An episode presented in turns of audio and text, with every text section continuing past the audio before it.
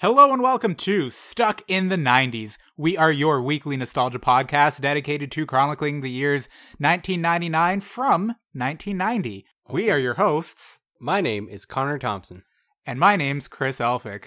The mic is upside down, and so are we. Well, we're right side up. Oh, we've got a mic stand, we've got a shock mount. It's like we've been doing this for over a month. Yeah, exactly. We're uh we're moving up to February 2016 in uh in podcaster skill. Holy fuck! It's finally almost February. No one actually says this excitedly. By the time you listen to this, it might be February, depending on how we how slow we are to edit. January's been long. January's been a long goddamn month. So we're not going to talk about any stuff that happened in January. Fuck that. We're over it. We're on to Feb. Uh, the month of love, the month of groundhogs, the month that doesn't quite fit into the song about how many days there are in each month. That's true. Yeah, it's Except like for February, which has which- 28. Yeah, like awful. everyone, and I feel like every time you hear it, someone kind of shoehorns it in in a different way. is garbage. yeah, exactly. This week we're going to talk a little bit about the beginning of the decade and a little bit from the end, including hit clips, which we did not have time or effort for last week. And also uh, some other stuff. In February of '91, a little thing, little thing popped onto floppy disks around the world or around America, and that was called AOL for DOS. It was released, and it sent the everyman into a beveryman. Bevery stands for beverage. I mean, onto the internet. So that's worth talking about. But also on February 6th, Capcom released Street Fighter II for arcade systems. Ooh, classic. Yeah. Also, this week on the 7th, the Provisional Irish Republican Army launches a mortar attack on 10 Downing Street during a cabinet meeting. That's right, the IRA shelled the residence of the Prime Minister in the 90s, the British Prime Minister, not Canadian. That's pretty fucked. Super fucked, actually. Uh, we won't be getting into that this week, though. Or maybe ever. I feel like we're not we're not British enough to be covering the troubles. Uh, yeah, I, I think I agree with that. Yeah. Um, at the end of the decade, sometime in 1999, the world was introduced to one of the crappiest music players of all time that somehow managed to defy all odds and become not only popular, but actually kind of cool. And as you know, or at very least suspect, we are talking about hit clips. Yeah. We bumped them from last week. They are back uh, this week. And we'll be getting to that. Uh, but first, I think we should check in with this week's sponsor. Stuck in the 90s is brought to you by Vandelay Industries, a producer of latex and latex related products, importing, exporting, and the latest rumors indicate that they may expand into the world of architecture. That's uh Very interesting. I know. You know, if I would have thought anything, I thought be I thought it would be marine biology. wow. So anyway, Vandelay Industries is seeking a new member to join their growing team. If you have experience in sales, then we invite you to send your resume for the exciting position of a latex salesperson. Please send all emails to arthur at vandelayindustries.com with the subject title, I want to be your latex salesman. Wow, what a unique opportunity. Yeah. So that is Vandelay Industries and Arthur at vandelayindustries.com. Arthur at vandelayindustries.com. Hell of a guy. Say Vandelay Industries. All right, let's do a little bit of 90s news now. Um, you know what? I'm not going to read that. You're going to read that because I don't know what that means, and I'm not falling into this trap. All right, so yeah, I didn't really do much research on this besides reading an article, but Barney the dinosaur, the actor who played him, now runs a tantric sex business. Of course he does. Yeah. So the actor, uh, David Joyner, uh, runs a business that is described as a tantric massage specialist and spiritual healer. Uh, he was responsible for playing the purple dinosaur eh, from 1991 to 2001. Interesting. Maybe more on this later, because yeah, there's a lot. There's a lot in this article, but yeah, he is a tantric sex guru. When I get that feeling, I need spiritual healing. I love you. Spiritual. You love healing. me. We're a happy family. Oh god. Okay, fuck that noise. I can't I can't deal with that right now. Yeah. Let's get down to business. Let's pop in the first five and a quarter inch floppy disk and turn that little lever to lock it in place and get online. AOL, America Online, began in 1983 as a short lived venture called Control Video Corporation, or CVC, founded by Vil- Bill Von Meister, which is a dope name.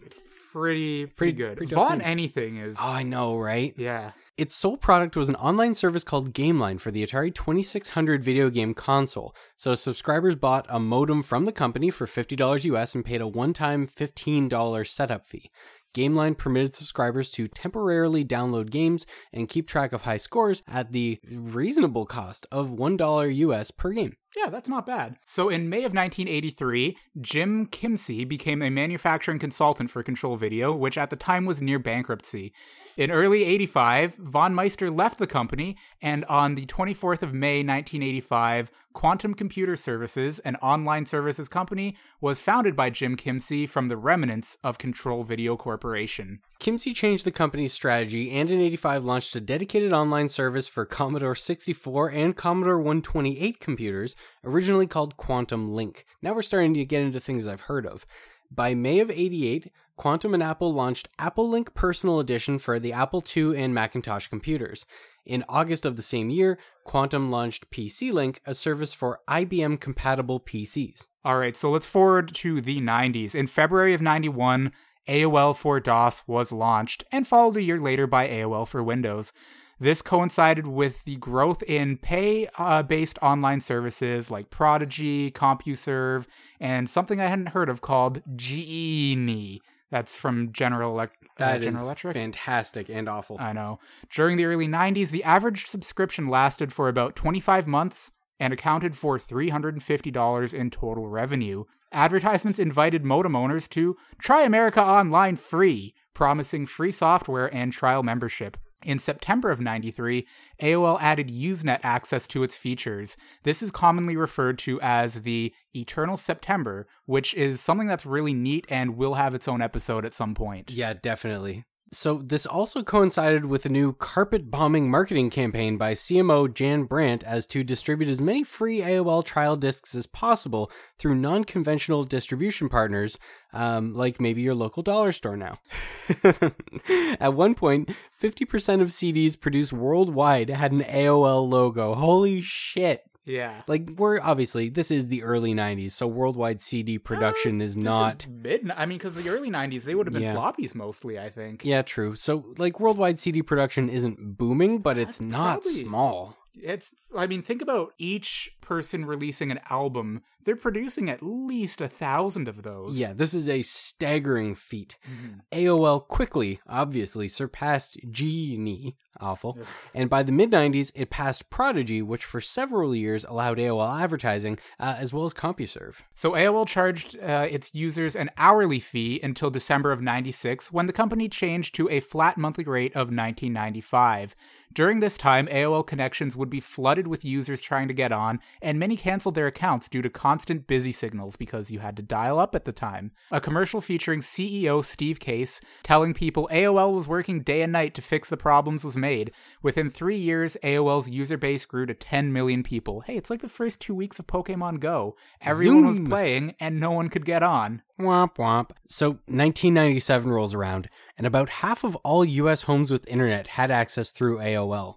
This is like the market share. 50% is insane to think about today. There are so many different ISPs out there. Yeah, now it's uh 50% with like Verizon and 50% with Comcast. Zing! During this time, AOL's content channels under Jason Seiken included news, sports, and entertainment. Um, and they experienced their greatest growth as AOL became the dominant online service internationally with more than 34 million subscribers. In November of 1998, AOL announced it would acquire Netscape, which was a big web browser. Netscape. Navigator. Yeah. So at the height of its popularity, it purchased the media conglomerate Time Warner in the largest merger in US history. AOL's membership peaked sometime in 2002 and then began a rapid decline, partly due to the decline of dial up uh, as users switched over to broadband. Interestingly, according to AOL's quarterly earnings uh, on May 8th, 2015, 2.1 million people still use AOL's, AOL's dial up service. And we've we talked about this a while ago, but uh, we don't really know how many. But a, a tremendous number of them are probably people who have had this on autopay and just forgot about it. Oh yeah, probably. And other than that, maybe some rural people who rural people who were probably not able to get even DSL or anything, or just maybe are old and just I don't know, maybe they're used to dial up. Looking back at AOL, there's a few things to consider about the service that just seems kind of unusual uh, compared to today. AOL was developed in a time before websites and was released around the same time as the first web browser. There were no websites in the way that we think of them now at the time. So, what that meant was that people used the internet for bulletin board services and Usenet news groups. Many servers connected to the internet were located at universities and research facilities, and it generally took some level of technical knowledge to use the internet, at least effectively, back at this time. Yeah, exactly. There were no web browsers. It was a different landscape than it was today. So AOL and its contemporaries, such as Prodigy and CompuServe, changed this by presenting an easy to use graphical user interface with images, buttons, colors, a whole bunch of things that were accessible for regular people. It was a safe place for beginners on the internet. AOL launched initially with no web browser because there was no web to browse. The content available on AOL uh, for users was whatever AOL wanted you to see news, stories, games, your mail. It was all through AOL and its restrictive, sort of walled garden approach to the internet. However, this same approach soon made it the target of tech savvy people who objected to its restrictive uh, approach to the web and derided the inexperience of its user base. AOL was considered internet training wheels, says branding consultant Rob Frankel. That's perfect. That's pretty great. It offered a closed system on the web. It had mainframes that cached the web and offered people uh, appropriate pages. AOL thought it could keep people captive. They couldn't. No. By the end of the 90s, even non technical users were becoming comfortable exploring the web and discovering that other ISPs would give them unlimited access to the information superhighway. And yeah, that was pretty much it. Like, I think AOL, do you remember Neopets? Fondly. It's kind of like that. Like, you have all these little pictures and you can click on certain things, but you're just limited to what is there. If- it's a single site. It feels like a big open world, but it's really easy to see where the walls are. It's like when when Truman sees that he's living in the bubble. yeah. Like that's what it feels like. Like it looks like a boat out beyond. and then reaches. yeah, and he touches the wall. yeah. Maybe maybe we'll move on to something a little bit cooler. Yeah. Oh, first, I just want to mention one thing about the CDs. I remember when I was working at Burger King in the early 2000s. Oh yeah. Yeah, we had AOL for Kids CDs. I had like dozens of these. I think I I- just used them as frisbees at some point. Yeah. And I think a lot of people have that experience. If you were lucky in the early part of the 90s, you had the floppy disks, which I believe you could just, yeah, you could just write over those. So you got, you know, kind of got free shit. Free shit. So now let's move on to something a little bit cooler. Still in 1991, on February 6th, Capcom released their second Street Fighter arcade game, Street Fighter II The World Warrior. Dope title. Oh, yeah. Street Fighter II improves upon the many concepts introduced in the first game, including the use of command based special moves and a six button configuration, while offering players a selection of multiple playable characters instead of just Ryu or Ken for player 2, each with their own unique fighting style, and introducing a combo system and competitive multiplayer combat between two players.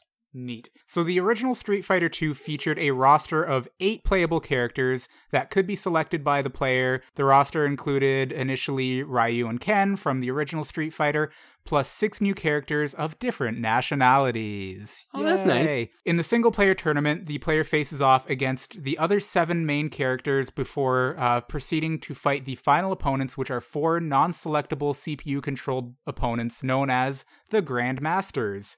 So uh, we'll take it away with Ryu, a Japanese karateka seeking to hone his skills. Ooh, E Honda, one of my favorite characters to play as, who was a sumo wrestler from Japan. Yeah. Blanca, a beast like mutant from Braz- Brazil who was raised in the jungle. I didn't know that backstory. Did you pronounce this Guile or Gil or Guile. Gile? Guile? Okay, Yeah. I did too. I've heard other people say Gile, and like, no, that's a ghillie suit. I've heard people say SNES. People are stupid. Guile, a former USAF Special Forces operative from the United States, seeking to defeat the man who killed his best friend. Oh man. Also uh, portrayed by Jean Claude Van Damme in the movie. Uh, Ken, Ryu's rival and former training partner from the US of A. And then Chun Li, a Chinese martial artist who works as an Interpol officer seeking to avenge her deceased father. She is also the only female character. Hmm. And then Zangief, a pro wrestler from the USSR. And Dhalsim, a fire breathing yoga master from India who was my second favorite character to play. That's interesting. Uh, I mean, Yeah. was it racist? no. Okay. Just very stereotypical. There you go. Yeah, right right in the And middle. like he breathes fire. Chill, guys. Chill. K Tumblr, settle down. Gandhi breathed fire. As far as we know. All right, and now on to the CPU exclusive Grandmaster characters. We'll start it off with Balrog, an American boxer uh, designed with a similar appearance to Mike Tyson. So good. Go back and play this. Yeah. Uh, then there was Vega, who is a Spanish torero who wields a claw and uses a unique style of ninjutsu. The Spanish ninjutsu, of course. Well. Uh, followed by Saget. Bob Bob, Saget. Saget. Damn it. we did it!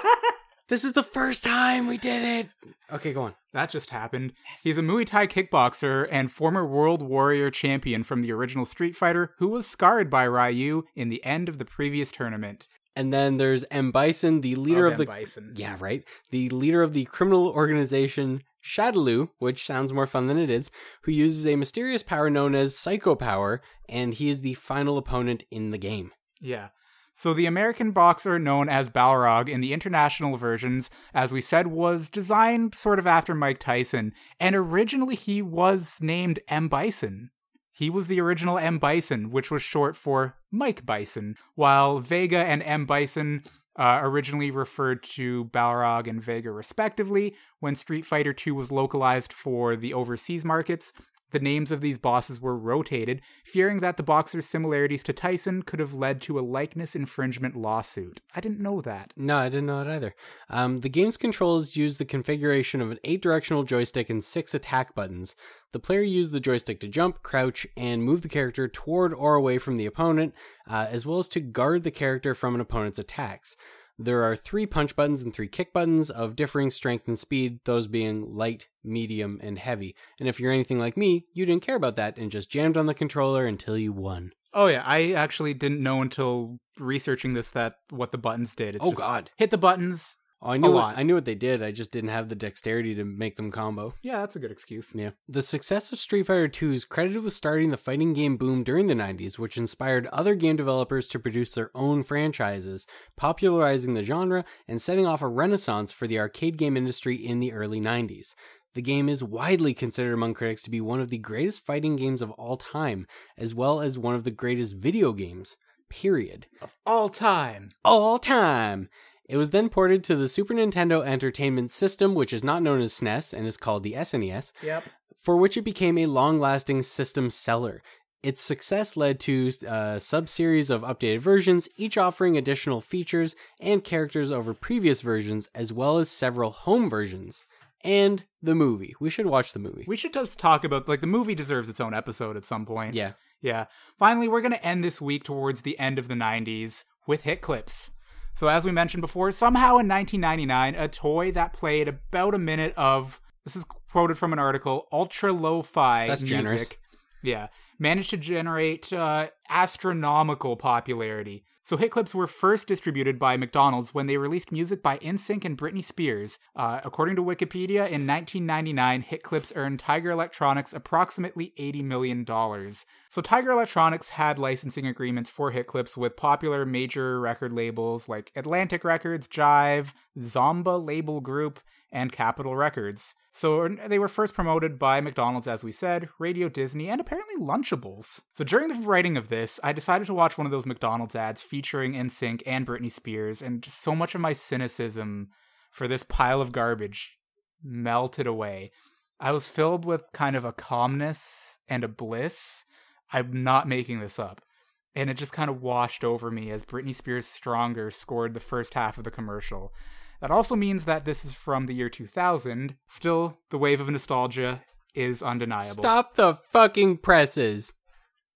That's something that makes no sense in a podcast, but we're about to unearth. But actually, what the shit? Yeah, we're gonna. hit clips were not a 90s toy. yeah, This is what you're saying. yeah. That's that's what we're getting to. What do you fucking mean? Hit clips come up on every goddamn list of like best of the 90s. Remember your favorite 90s toys? Oh, yeah. They're on all of them. There's BuzzFeed articles. I found an article on Business Insider that said, you know, oh, favorite favorite shit from the 90s. They didn't say shit though. So, despite the line in their Wikipedia article, in 1999, Hit Clips earned Tiger Electronics approximately $80 million, the source makes no mention of the year 1999 at all. The NSYNC and Britney McDonald's ads all feature music from their No Strings Attached and Oops, I Did It Again albums, both released in the year 2000. Looking at the list of songs released for Hit Clips, there's definitely a minority of 90s songs on there. In the list of approximately 100 songs for this goddamn little piece of shit, there are less than 10 that were from the late 90s as far as we can see. And that was the time that this device purportedly launched. Yeah, so it doesn't add up. There should be more 90, 1999 songs.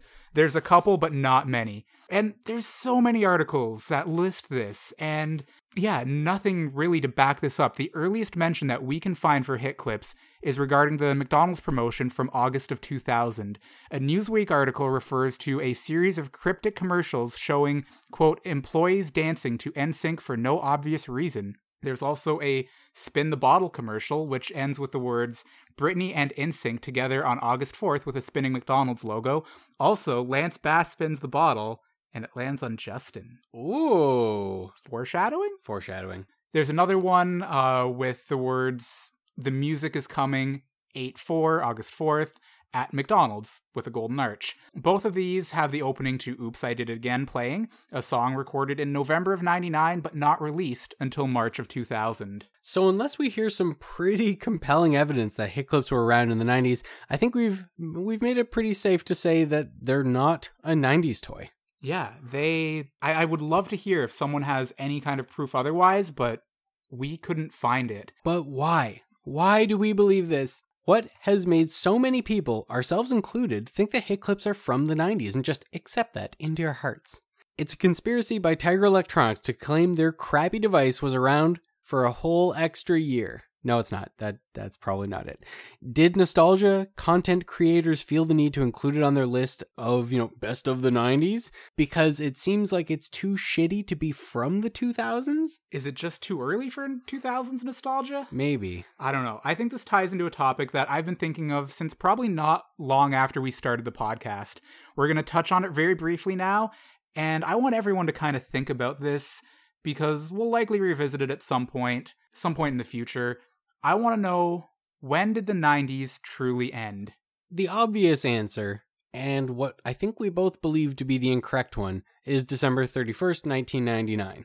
Because that's literally when the 90s ended. But if the 90s are more like a feeling in your heart, then I think you know that the 90s ended sometime in early 2002.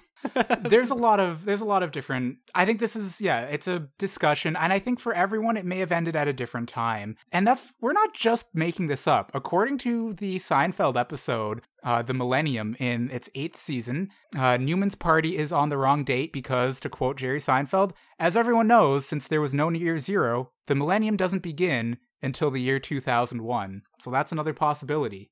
And culturally, just like uh, with concepts like generations, it's hard to say exactly when a decade begins or a decade ends. So we'll throw out another few dates that we think could be the real end of the 90s.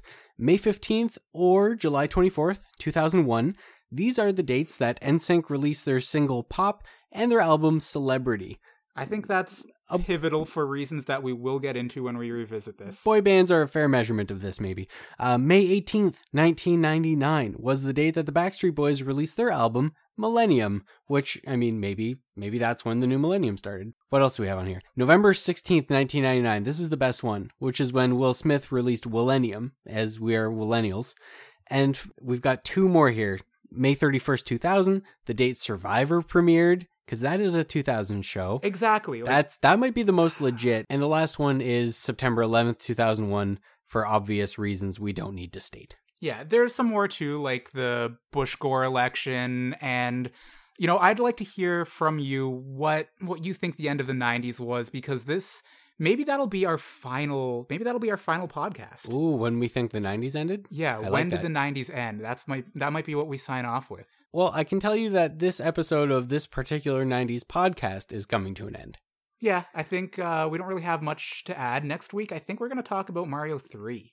Because that came Oh, out in oh, I'm so excited. Of, February of 1990, I think. I don't know if I've repeatedly beat a video game any more than Super Mario 3. I've never beaten Super Mario 3, but more That's on that insane. next week. As far as replay value goes, it's way up there. Yeah. So as always, you can check us out online, stuckinthe90spodcast.com, facebook.com slash stuck in the 90s podcast, Twitter, sit90s, Instagram, stuck in the 90s podcast. You guys, you guys know how it is. Do you want to be a $10 sponsor? We'll take tacos. I'd love some tacos. $10 worth. Man, I'd really like some tacos. Stuck in the 90s podcast at gmail.com. We'll Sub- talk, we'll talk great line- things about your tacos. Subject line tacos. yeah. That's all I wanted to add in. That's all, that's all yeah, I got. uh, Okay, Well I don't know. I don't have anything else to add. okay. Hit clips Um, aren't from the 90s. Hit clips aren't from the 90s. Yeah. Insane. Well, we'll see you guys next week. For now, The podcast is, is, now, tacos? Hit clips. Nah, Damn it. nah. No, we didn't do it. It should have been Bob Saget. Fuck.